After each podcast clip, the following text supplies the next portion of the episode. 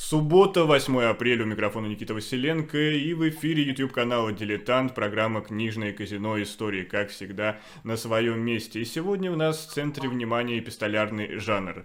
Во все времена сила слова имеет определенный вес, значение, и мы легко представляем, как им может пользоваться, например, писатель, поэт, журналист, полководец, великий оратор. Но в чем сила слова, запечатленного на простой бумаге, в частном письме – об этом и не только. Мы сегодня поговорим с издателем, с автором книги, написанные в истории «Письма, изменившие мир», э, Георгием Гуполо. Георгий Михайлович, здравствуйте. Здравствуйте, Никита. Здравствуйте, дорогие радиослушатели. Но вот э, все равно такой вопрос, наверное, немножко провокационный в контексте книги. А когда вы последний раз писали бумажное письмо? Ух, бумажное письмо, скорее всего, это было где-то в какие-то 90-е годы. Я даже затрудняюсь сказать, когда это было. Это очень какая-то другая, другая эпоха. Но примерно, что это могло быть? Деловая переписка, личная переписка, обмен репликами, мнениями, что это могло быть? Можете сейчас как-то О, восстановить я, память? Я, я вспомнил. Последний раз мы с супругой решили подправить письмо. Это было лет 10 тому назад из Ватикана в Москву. Была такая возможность э, отправить папской почтой открыточку и написали от руки пожелания самим себе, чтобы получить потом от себя же подарок э, вот из Ватикана. Но э, вы знаете, э, на самом деле форма написания письма от руки или, или это на компьютере, или будет на смартфоне, в общем-то, по большому счету, совершенно не важна. Главное само по себе письмо. Вот это та частичка нашей интимной личной жизни, которая передается друзьям, любимым или деловым партнерам, неважно. Вот сам факт того, что ты пишешь обращение, некое обращение от некого лица к некому лицу, вот это важно. То есть важен контакт. А уж какая форма, в каком это будет виде? В виде глиняной таблички или берестяной грамоты или э, электронного смс, ну, в общем-то, по большому счету не важно. Единственное, конечно, э, печально, что э, культура написания писем исчезла. Не только исчезла уникальная бумага, которая была иногда у очень богатых людей, но тем не менее она была. Я помню, держал письма некоторых великих князей, и особенно впечатлен был вензелями Э, Константин Константиновича Романова, знаменитого нашего Каэра, э, с тончайшим тиснением, с золотой обводочкой вот этого самого тиснения. Изумительная бумага, изумительное тиснение. Вот просто сама по себе, вот бумага это уже рождает какой-то священный трепет. И, конечно, 20 раз подумаешь, а какую глупость написать на этой бумаге, потому что ну, хочется писать какие-то возвышенные слова, хочется подниматься выше. Э, и культура, собственно говоря, письма ушла. Э, ушла в какую-то просто даже уже почти средневековье, потому что период расцвета эпистолярного жанра – это 18 век, самое начало 19-го. Уже даже в середине 20 19 э, века, в конце 19 века письма носили более утилитарный характер. Нужно было что-то кому-то сообщить. 18 век – это, конечно, э, просто царство письма, потому что создавались целые романы, настоящие романы в письмах. И переписка э, великих людей, их можно просто читать как настоящее литературное произведение или философское Георгий произведение. мне кажется, для отечественного читателя самое главное письмо в их жизни – это вымышленное письмо Татьяны Лариной Евгению Онегину. Все-таки. Да, потому что в школе проходят, и, соответственно, да, конечно, это нужно. Но, вы знаете, э, э, я так чуть-чуть постарше, поэтому мы еще писали письма в детстве, в подростковом возрасте. Для нас это еще большое было значение, э, особенно там в каком-нибудь пионерском лагере, любимым родителям. Это, конечно, было часть, часть нашей жизни. Сейчас уже бумажное письмо – ну, могут себе позволить написать, наверное, только настоящие стеты. Ну, я себя, например, в эстеты не запишу, и в последней романтике у меня есть привычка своим самым близким друзьям отправлять именно не письмо, а открытку с неким таким посланием из разных городов, где я имею честь пребывать. Но все равно давайте вернемся именно к исторической части. И вот письмо, это письмо это одно из важных таких явлений, это одно из важных свидетельств определенной эпохи. И в чем ключевая особенность письма на фоне, не знаю, документов или каких-то других артефактов, которые мы можем как историки изучать? Личность, личность, еще раз личность. Потому что документ, ну что, он фиксирует некий какой-то факт. Э, э, ты просишь э, своего противника сдаться и сложить оружие, или ты э, требуешь трубы э, от поставщика. А э, вот эти вот личные контакты, они показывают э, и э, внутренние сердечные какие-то переливы, переливы сердца, переливы души э, и того, кто пишет, и тому, и того, кому пишут. Э, потому что мы э, можем почувствовать вот эти тонкие-тонкие струны, отсутствующие в деловой переписке. Ну, Георгий Михайлович, извините, тут возникает вопрос, а насколько мы можем доверять искренности корреспондентов? А зачем это делать? А смысл? Ведь э, часто письмо э, писалось, э, ну не часто, но были такие письма, которые писались э, не с целью, чтобы их кто-то читал, они писались для себя. И человек мог фантазировать, он мог представлять, кому он это пишет. И, или мы не знаем адресата, мы не представляем, кто это. А, и э, вот есть одна из историй, это вот письма неизвестной возлюбленной. Никто не знает до сих пор, кто написал это письмо, кому, вернее, кому оно было адресовано. А кто написал? Или кто написал вот купите книжку, прочитаете и узнаете. А, или э, еще более нашумевшая история, до сих пор никто не знает, кто же э, составил и написал эти подметные письма Пушкину и его друзьям, из-за которой произошла дуэль. Это до сих пор, вот 200 лет, самая большая тайна, до сих пор не разгаданная. То есть у нас нету даже примерно, приблизительно имен, которые э, могли бы это сделать было несколько человек подозревалось, но никаких доказательств их э, причастности к этому э, нехорошему поступку не найдено. Поэтому вопрос не в том, что насколько это правдиво. Пускай это будет неправдиво. Но это показывает как раз сердце того человека, который пишет письмо. Его мечты, его иллюзии, его собственное личное представление о мире, о жизни, о том человеке, кому он пишет. И это как раз очень здорово, потому что ты можешь заглянуть в сердце человека. Вот это самое важное. Но вот ключевое слово, которое вы сейчас произнесли, это сердце, и э, действительно большая часть, ну, как мне показалось, книги, она посвящена именно любовным письмам, и тут у меня небольшое уточнение.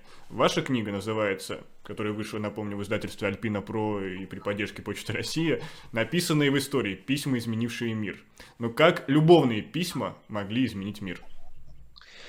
Вы знаете, это одна из моих, самых моих больших э, таких огорчений, потому что я хотел другого названия. Э, книжка должна была называться «Тайна, скрытая в конвертах». И мне кажется, это название точнее передавало смысл этой книги. А вот то, что касается изменивший мир, да, все равно меняли мир, потому что любовные отношения Наполеона и Жозефины Бонапарт, да, каким-то образом влияли на этот мир. Э, письма друзьям э, Плиния-младшего, безусловно, влияли на этот мир. Да, и так или иначе, ну, чтобы вот э, мы знали о Башкирцевой, если бы не ее любовная переписка с Мапасаном. Сколько мы там узнали про нее, ее личных интересных историй. Э, вот, э, вот это как раз, как это меняет мир? Не знаю. честно говоря, не знаю. Но это выливается иногда в каких-то политических или государственных э, решениях, если эти лица э, занимают высокие посты, или в творчество, если это люди, связанные с искусством. Они показывают просто все-таки их, опять-таки, сердечные, личные переживания. Вот что самое главное. Поэтому, в общем-то, вся книга о любви, даже та часть, которая относится ну, к истории, я объясняю в самом начале причину, почему эти книги, э, э, эти письма тоже я отношу к любовной переписке. Она не, не буквально любовная переписка, это такое образное понятие. Да? Конечно, когда Шмелев писал Луначарскому с призывом, с э, просьбой спасти единственного сына, ну, никак нельзя назвать эти письма Э, любовными, безусловно. Но это письма человека, который бесконечно любил Россию и который был привязан к этой стране, к этому народу, к этому миру, к этой культуре, который был частью этой культуры. И страна, так получилось, она совершенно жутким, безжалостным образом расправилась с его единственным сыном. А, как это вылилось потом в его творчестве? А, ведь самые главные работы Шмелева были написаны уже в Германии, и э, можно даже сказать фашистской Германии. А, как-то отразилось. Ну вот давайте еще немножечко останемся на любовной составляющей. А вы приводите много писем, начиная от апостола Павла, заканчивая... А, много персонажей присутствует, и Александр Герцен, и Огарев э, в вашем сборнике, и а, Наполеон, как вы сказали, Жозефина, много, устану перечислять, но одно хочется узнать, а как феномен любви трансформировался за вот, вот эти тысячелетия, столетия? Или любовь, восприятие нас, простых смертных, осталась ровно такой, какой мы сейчас ее видим? Да, думаю, что это абсолютно точно никак не поменялось. Другое дело то, что меняется отношение к любви. Вот отношение к любви к, в, в обществе, да, вот даже на наших глазах мы видим, как сильно изменилось общество в нашей стране, да, когда любовь оказалась вообще не нужна. Она выброшена сейчас из э, общественной повестки какой-то. Да, мы не говорим о любви, мы не обсуждаем какие-то вопросы просто личных каких-то добрых сердечных отношений. Просто сердечного отношения, сострадания, сопереживания, сочувствия. Вот эти слова, они просто вычеркнуты из нашего лексикона. Мы не слышим их даже. И вы знаете, в этой связи можно, если на секундочку я отвлекусь от, собственно говоря, книжки, но она, эта история крайне важна вообще к, и объяснит ну, какие-то мои мысли, какие-то мои чувства, которые я хотел выразить в этой книге. Много-много лет тому назад, еще при советской власти, на заре советской власти, мы были с одним своим другом в Киеве. Э, и приехали исключительно с паломнической целью для того, чтобы посмотреть местные достопримечательности и э, какие-то киевские святыни. И э, как-то так вот зашли в один женский монастырь. С гостиницами тогда было не очень хорошо. И вдруг нас приютили. Сказали, да слушайте, да не вопрос вообще, оставайтесь здесь, прекрасная вот отдельная комната – будете сыты, довольны, все будет хорошо. И на что мы обратили внимание? Когда проходили монахини лет так 50 и старше, и видели нас с приятелем, они все кланялись в пояс. Не головой, а в пояс. Неожиданно. Э, я про это читал в книжках, но увидел это впервые живьем. И потом, когда разговорились, а молодые монахи не только кивали головой, там типа «здравствуйте». И когда мы разговорились уже, выяснилось, что да, сохранилась старая царская традиция, которая была в очень хороших монастырях до революции, что кто бы ни пришел в монастырь, абсолютно неважно, какой человек по своим взглядам, убеждениям, социальному статусу, вероисповеданию. Вообще просто это роли не играет абсолютно. Вот ты пришел в монастырь, значит, тебе сюда Бог позвал. И тебе кланяются как образу Божию, кланяются в пояс. Ты творение Божие, венец творения.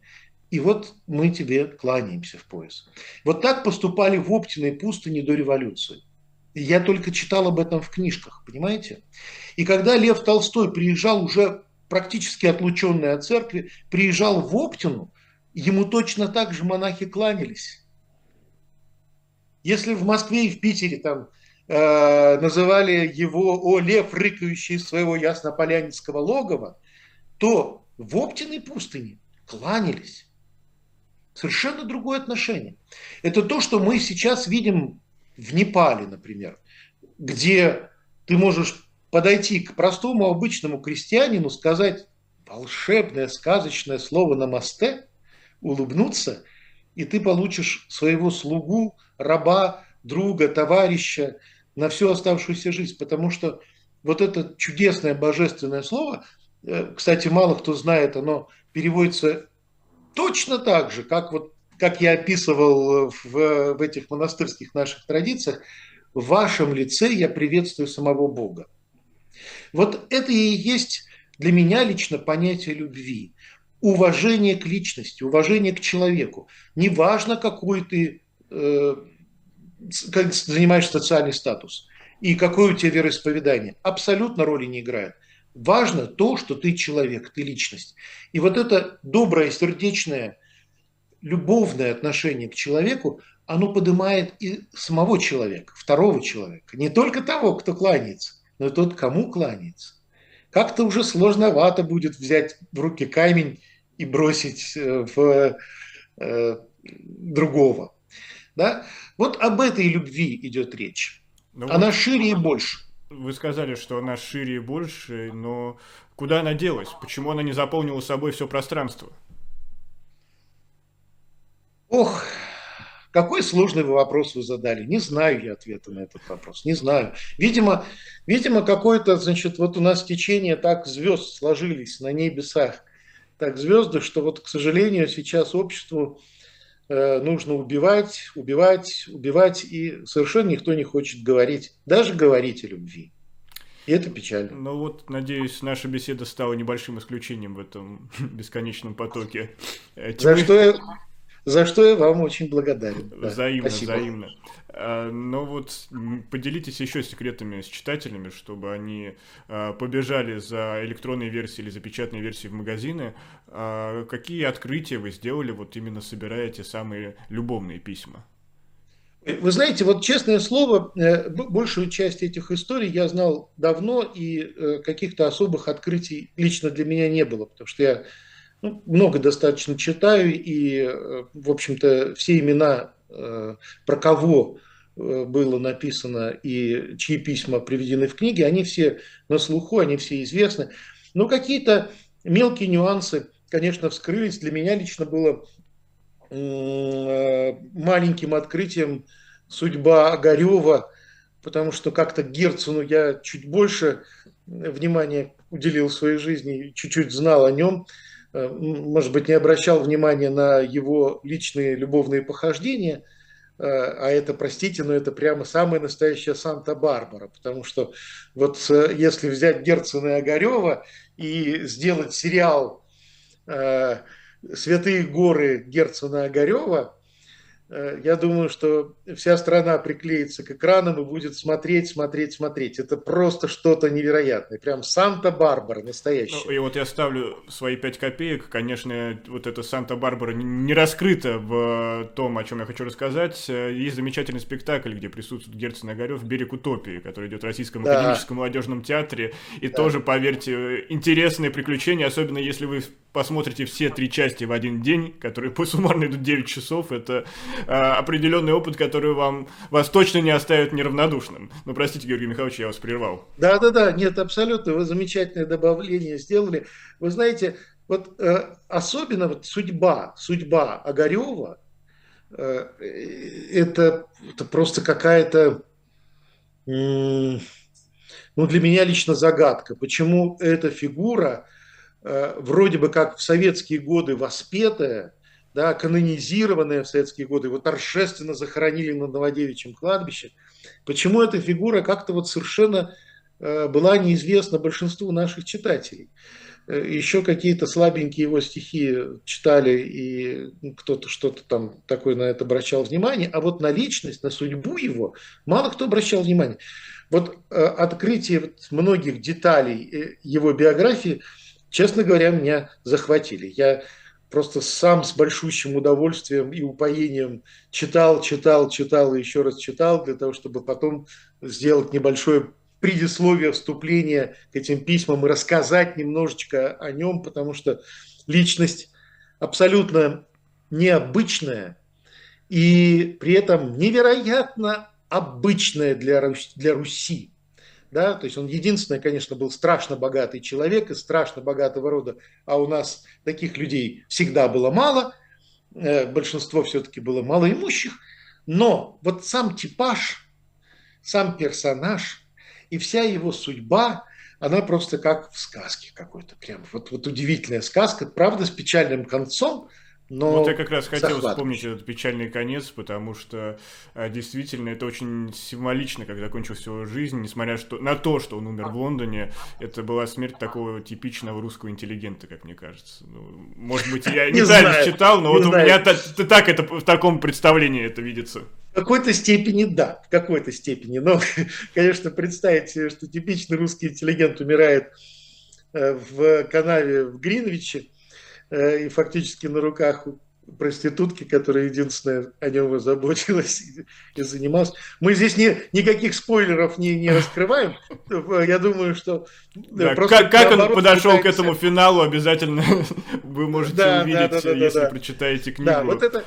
А, Георгий Михайлович, э, делаем небольшую паузу. Я напомню, что у нас э, программа «Книжное казино. Истории». Мы сейчас э, говорим о книжке, которая называется «Написанные в истории. Письма, изменившие мир». Она вышла в издательстве «Альпина Про» при поддержке Почты России. У нас в гостях ее автор, издатель Георгий Гупол. Оставайтесь с нами. Это «Книжное казино. Истории». Мы скоро вернемся.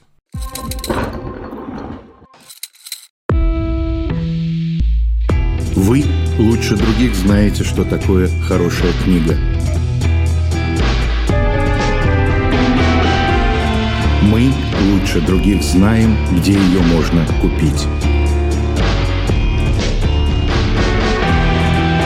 Книги на любой вкус с доставкой на дом. Интернет-магазин «Shop Дилетант Медиа».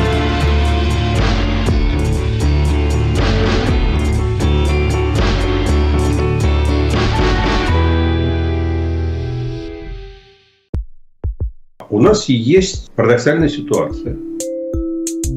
Это непросто, потому что останется в истории. Ну, Владимир Борисович, вы прям как ребенок. У вас есть лучшие средства обороны? Нету.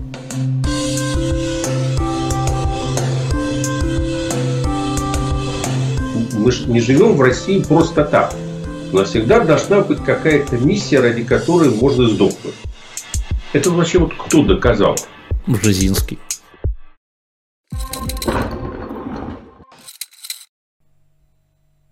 Продолжается программа «Книжная казино истории». У микрофона Никита Василенко. Сегодня у нас в гостях издатель и автор книги, написанной в истории «Письма, изменившие мир» Георгий Гупола. А, напомню, что, помимо прочего, что вы можете поддержать нас, нас, э, нас как дилетант, нас как живой гвоздь и наш канал. А, в частности, вы можете поддержать просто лайком или перейти в магазин shop.diletant.media, где вы можете найти последние новинки, и не только последние новинки, но и какие-то такие сокровища, для настоящих библиофилов. Еще раз напомню, сайт shop.diletant.media. Но мы сегодня говорим о книге, написанной в истории, письма, изменившие мир, и сейчас мы подошли э, к самой такой серьезной части этой книги, к, я бы сказал, максимально политической части, потому что там э, персонажи присутствуют такие, как Иван Грозный, его э, корреспондент Андрей Курбский. Э, там есть Наполеон, который пытается общаться с Александром Первым, уже находясь в Москве и призывая его к переговорам. Э, Среди прочих персонажей там присутствует Константин Победоносцев, серый кардинал при Александре Третьем и Николае Втором, а, поэт, э, писатель, простите, Иван Шмелев а, и много-много-много других. И самое главное, что всех их объединяет, то, что переписку они ведут с властью, с представителями власти и пытаются э, добиться каких-то определенных целей.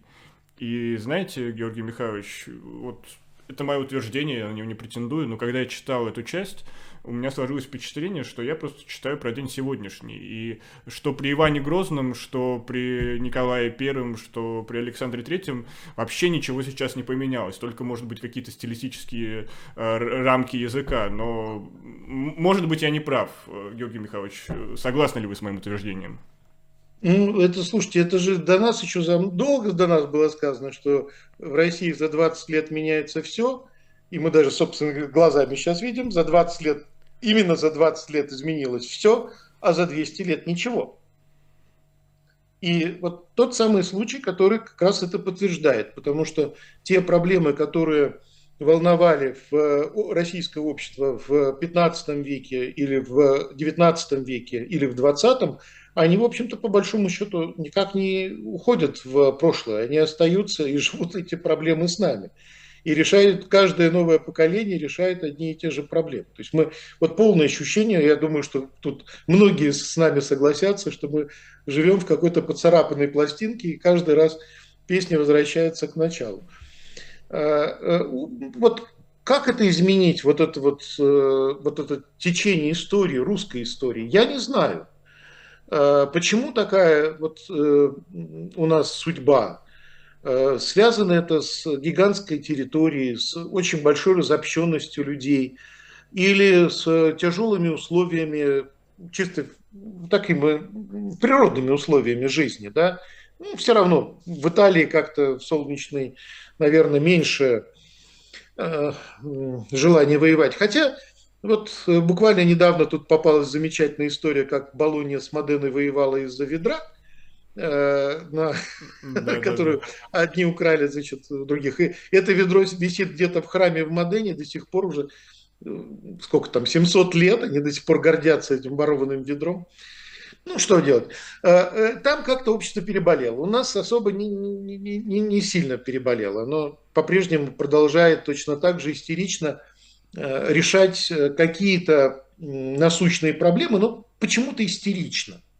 Вот, э, к сожалению, не, не было возможности поставить туда историю Тифнова бунта, который был в 1770-е годы в Москве, да, когда э, московский митрополит, простите, но э, русским православным народом был убит –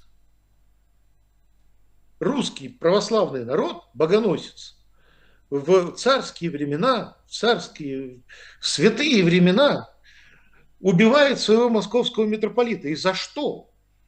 Ведь это же просто какое-то, ну, людо, сказать людоедство вообще не назовешь. Да? Э, попал, э, пришел ТИФ, или чумной бунт, извиняюсь, чумной бунт. Вот уже ковид как-то начинает действовать. Э, пришла чума, Э, и кто-то пустил слух, что вот на выезде с Варварки на площадь Нагина, как мы сейчас говорим, да, Китай-город, там же были Варварские ворота. И вот кто-то пустил слух, что наверху этих Варварских ворот, если представить длинную-длинную лестницу, там висит икона Богородицы, если ее залезть туда наверх и начать целовать, то ты точно чумой не заразишься. Естественно, никто ее не обрабатывал никакими спиртами, и туда вот полез народ целовать. Приехал митрополит, потребовал снять икону и вообще прекратить это безобразие, так сказать, анти, антисанитарию такую. Ну что, э, мало того, что вынужден был бежать в Донской монастырь, его все равно и там нашли, вытащили и убили.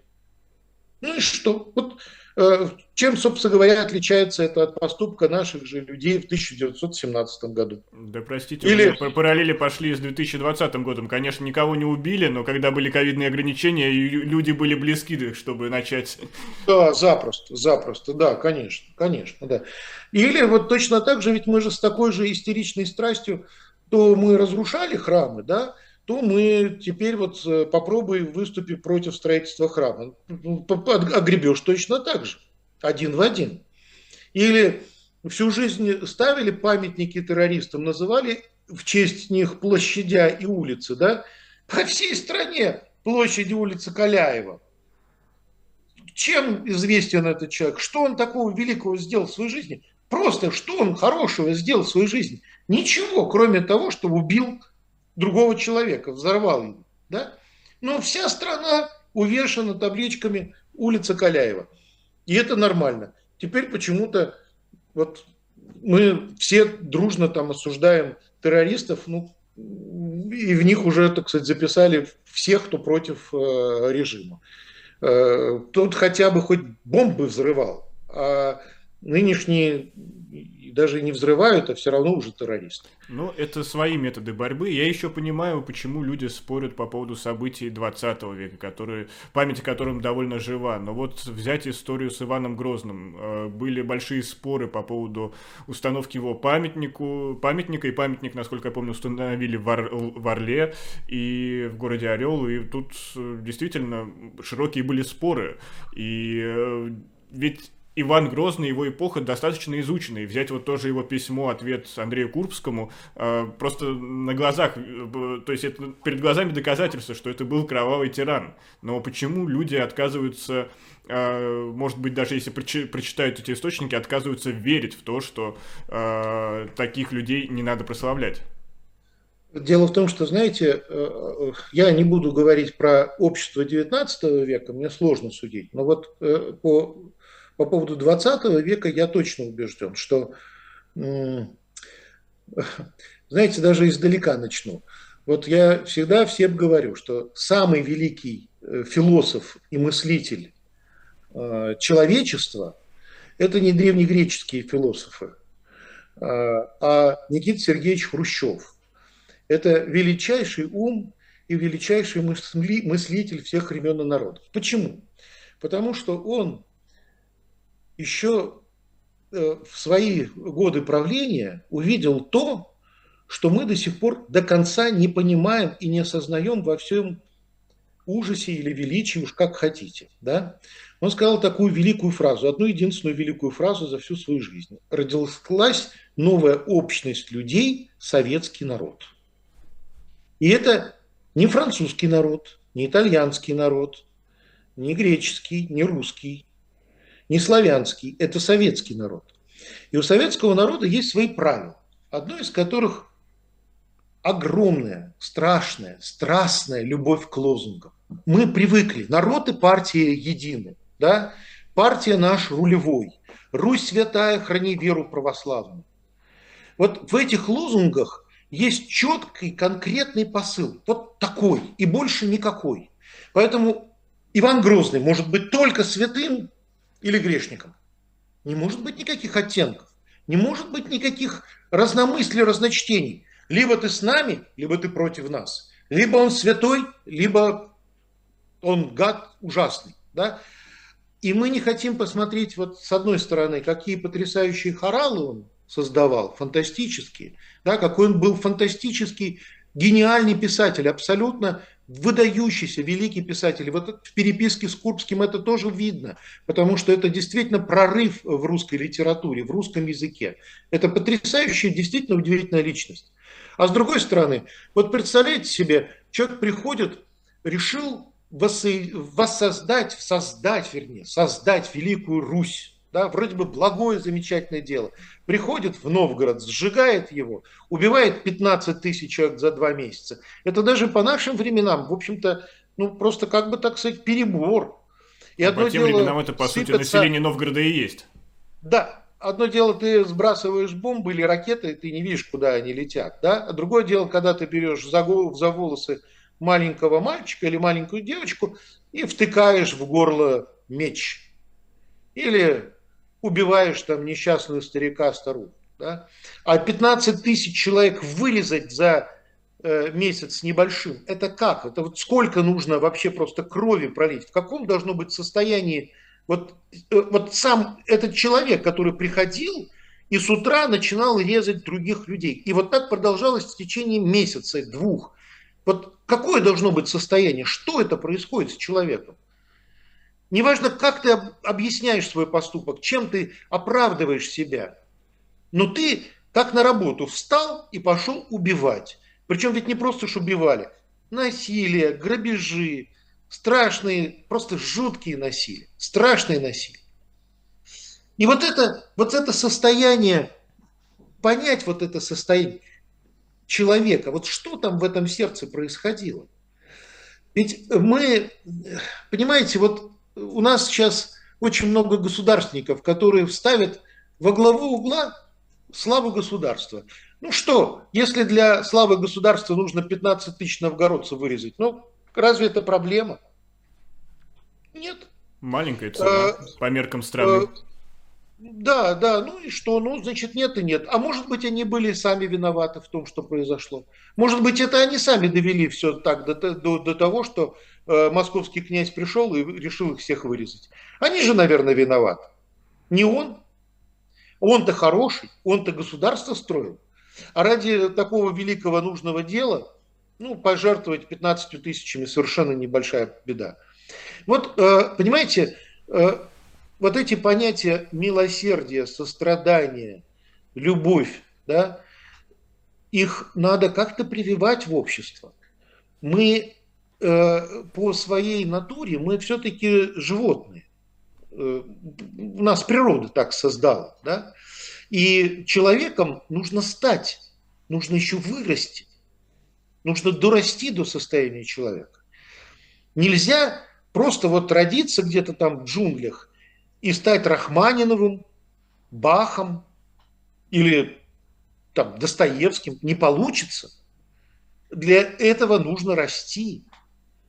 Нужно, конечно, многое в себе вырасти для того, чтобы можно было какие-то вещи создать, меняющие сердца и ум и жизнь других людей. Вот э, мы долгое время не обращали внимания на эту очень важную проблему. Мы говорим об экономике, мы говорим о политике, мы говорим о государственности, но мы не говорим о сердце человека и о человеке, о личности. О личности не в истории, а о личности простого, обычного, маленького человека. И эти маленькие люди, они чувствуют, что они брошены, они оставлены. И для них э, появляется, так сказать, прекрасный лозунг Э, как вдруг стать большим, великим и могучим. И они за этим лозунгом легко идут, потому что советский народ, вот он любит лозунги, он живет лозунгами, ему не нужны вот эти нюансы. Ведь, понимаете, вот мне часто сталкиваюсь, я уж простите, что я так долго говорю, часто сталкиваюсь с тем, что говорят, вот история это как проститутка, она все время э, переписывается, она вот то так рассказывал, то так рассказывал. Нет, история очень точная наука она абсолютно точная, как математика. А вот уже взгляд историка, он разный. Потому что мы с вами идем по улице и видим девушку, которая переходит дорогу. Один из нас увидит, что она переходит дорогу не в положенном месте, другой, что у нее красивое лицо, третий, что она где-то отхватила шикарную сумочку, у меня такой нет. Да? И это будет три правды. Кто из них прав? Все трое. И таких описаний можно дать 50. И вот только тогда, когда ты вот 50 глазами посмотришь на это событие, вот появляется объем, появляется вот это изображение, которое вот уже становится частью истории. А так, ну просто, ну что там, перешла дорогу, да и перешла. Вот разные взгляды. А разные взгляды – это полная противоположность лозунгов. Вот Потому что в лозунге все просто. А, разные взгляды, но вот я тоже хотел предложить один взгляд, что дело даже не в советском, не знаю, типе мышления, а есть некое утверждение, что во многом к тому, что мы оказались такими немилосердными, из-за, ну, что вот эта проблема маленького человека существует, а виновато крепостное право, то, что долгое время население, большая часть населения находилась в собственности буквально у 1% а, подданных Российской империи, и вроде бы на бумаге мы крепостное право отменили, а вот рабское сознание так и осталось. Насколько вы согласны с этим утверждением? Вы знаете, и да, и нет. Потому что, с одной стороны, да, действительно, оказывала влияние, и те места, где не было крепостного права, они, в общем-то, были достаточно, ну, так, свободнее, вольнее, да, тот, тот же Коми, например, или казачество. Но основная причина, мне кажется, в другом лежит, в отсутствии образования. Это вот та самая часть, глава моей книжки, о которой стоит вообще особо сказать, потому что речь идет о Иване Васильевиче Киреевском э, и закрытии журнала «Европеец». И для меня это особо э, важная часть книги и очень любимая, потому что Иван Васильевич я вообще люблю, очень, очень люблю, и меня много связывает и даже личных э, таких личных контактов, можно так сказать, с ним лежит даже дома гвоздь из могилы, из гроба, из гроба Ивана Васильевича. Вот, поэтому Э, знаете, вот э, мы как-то не недооцениваем роль культуры и образования. А это произошло не сейчас. И вот как раз в этой главе там поднимаются очень важные темы. Какое было отношение царской власти культуре и образованию? Потому что мы конечно, когда видим э, великих деятелей культуры XIX века, ну, думаем, что вот э, раз такие пышные, роскошные розы э, цвели в нашей стране, то там, собственно говоря, все остальные цветы были такие же. Нет, увы, не так. И отсутствие школ, отсутствие библиотек, университетов, безусловно, оказало колоссальное влияние на то, что произошло потом в 1905 году и то, что повторилось уже в 1917 году. И вот э, э, мне кажется, что очень важно будет, если наши э, слушатели, зрители обратят внимание на эту книжку, э, мне бы очень хотелось, чтобы они, может быть, даже начали с нее, потому что э, это одна из э, моих очень любимых, дорогих частей. Э, там приводятся как раз цифры отношения Э, властей к образованию. Это и взгляд Бенкендорфа, это взгляд позже Победоносца, э, и он не менялся. Георгий Михайлович, к сожалению, время нашей беседы неумолимо летит к финальной части и даже буквально к концу для тех, кому оказалось мало нашего разговора, э, где вас найти э, в социальных сетях? И самое главное, будете ли вы э, в ближайшее время выступать на ярмарке нонфикшн? Большое спасибо, Никита, что вы напомнили об этом. 9 числа в 17.15 будет моя встреча с читателями на нонфикшн. Приходите, авторский зал – это гостиный двор, напоминаю, самый центр Москвы. 17-15 начинаем, авторский зал. Вот как раз там поговорим еще больше про книгу, про э, героев этой книги. И всех, всех приглашаю.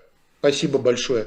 Ну и э, то, что касается соцсетей, я думаю, что если э, замечательный наш собеседник э, даст еще ссылку, у меня просто есть несколько телеграм-каналов, один буквально там несколько недель тому назад начал вести посвященный кино и хорошему кино, которое стоит посмотреть.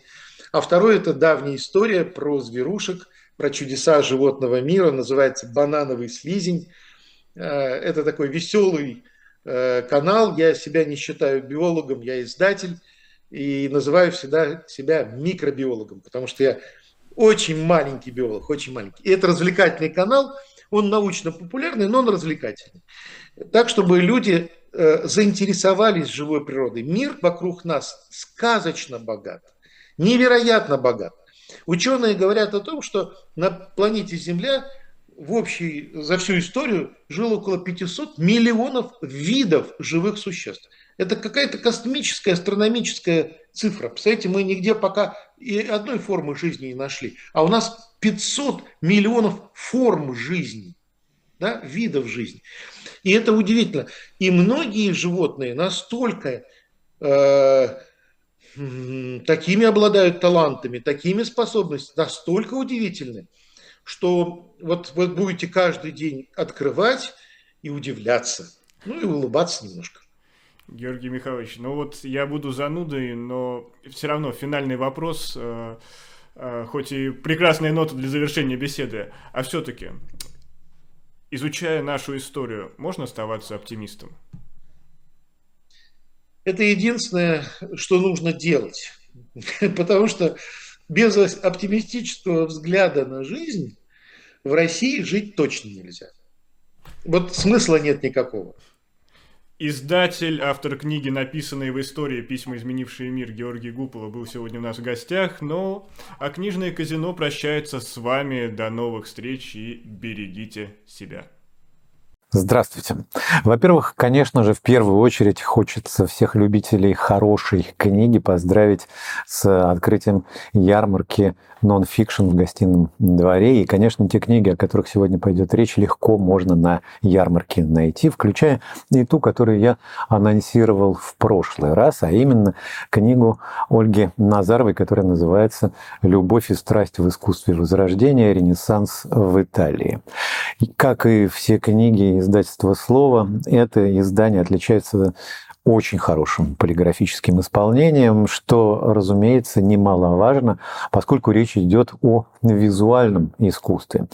Любовь – универсальная категория для эпохи Возрождения, и мотивы и образы любви можно найти и на фресках, мозаиках, картинах, статуэтках, скульптурах и так далее, и так далее. И Ольга Назарова не просто рассказывает о мастерах эпохи Возрождения, не просто говорит о художниках Рима или Венеции, она действительно проводит читателя по стране любви, рассматривает самые разные а, образы, понятия, если угодно, области любви, от любви платонической до вполне земной страсти, от э, любви супружеской до мотивов как раз любовной страсти и э, до откровенного иногда эротизма, что в принципе свойственно и как античности, так и эпохи Возрождения. Иными словами, я думаю, что читателя заинтересует и сам рассказ, но и, разумеется, те иллюстрации, которые в книге помещены. И если уж мы заговорили о живописи, то хочется упомянуть еще одну книжку, которая, наверное, многим хорошо известна, но нельзя не порадоваться а, очередному изданию этого автора, а именно это Кеннет Кларк «Взгляните на картины». Так называется эта книжка, которая вышла в издательстве «Азбука». Кеннет Кларк а, одна из самых известных фигур, если иметь э, в виду людей, которые занимаются искусством, занимались искусством в 20 веке, во всяком случае, со второй половины 20 века Кеннет Кларк э, действительно э, один из тех искусствоведов, который очень много сделал, в частности, для популяризации искусства и просветительства. Достаточно вспомнить его фильм «Цивилизация» 1970 года, точнее, не фильм, а целый цикл фильмов, в в котором как раз он и пытался объяснить своему зрителю, как нужно смотреть на картины, что именно открывается в картинах.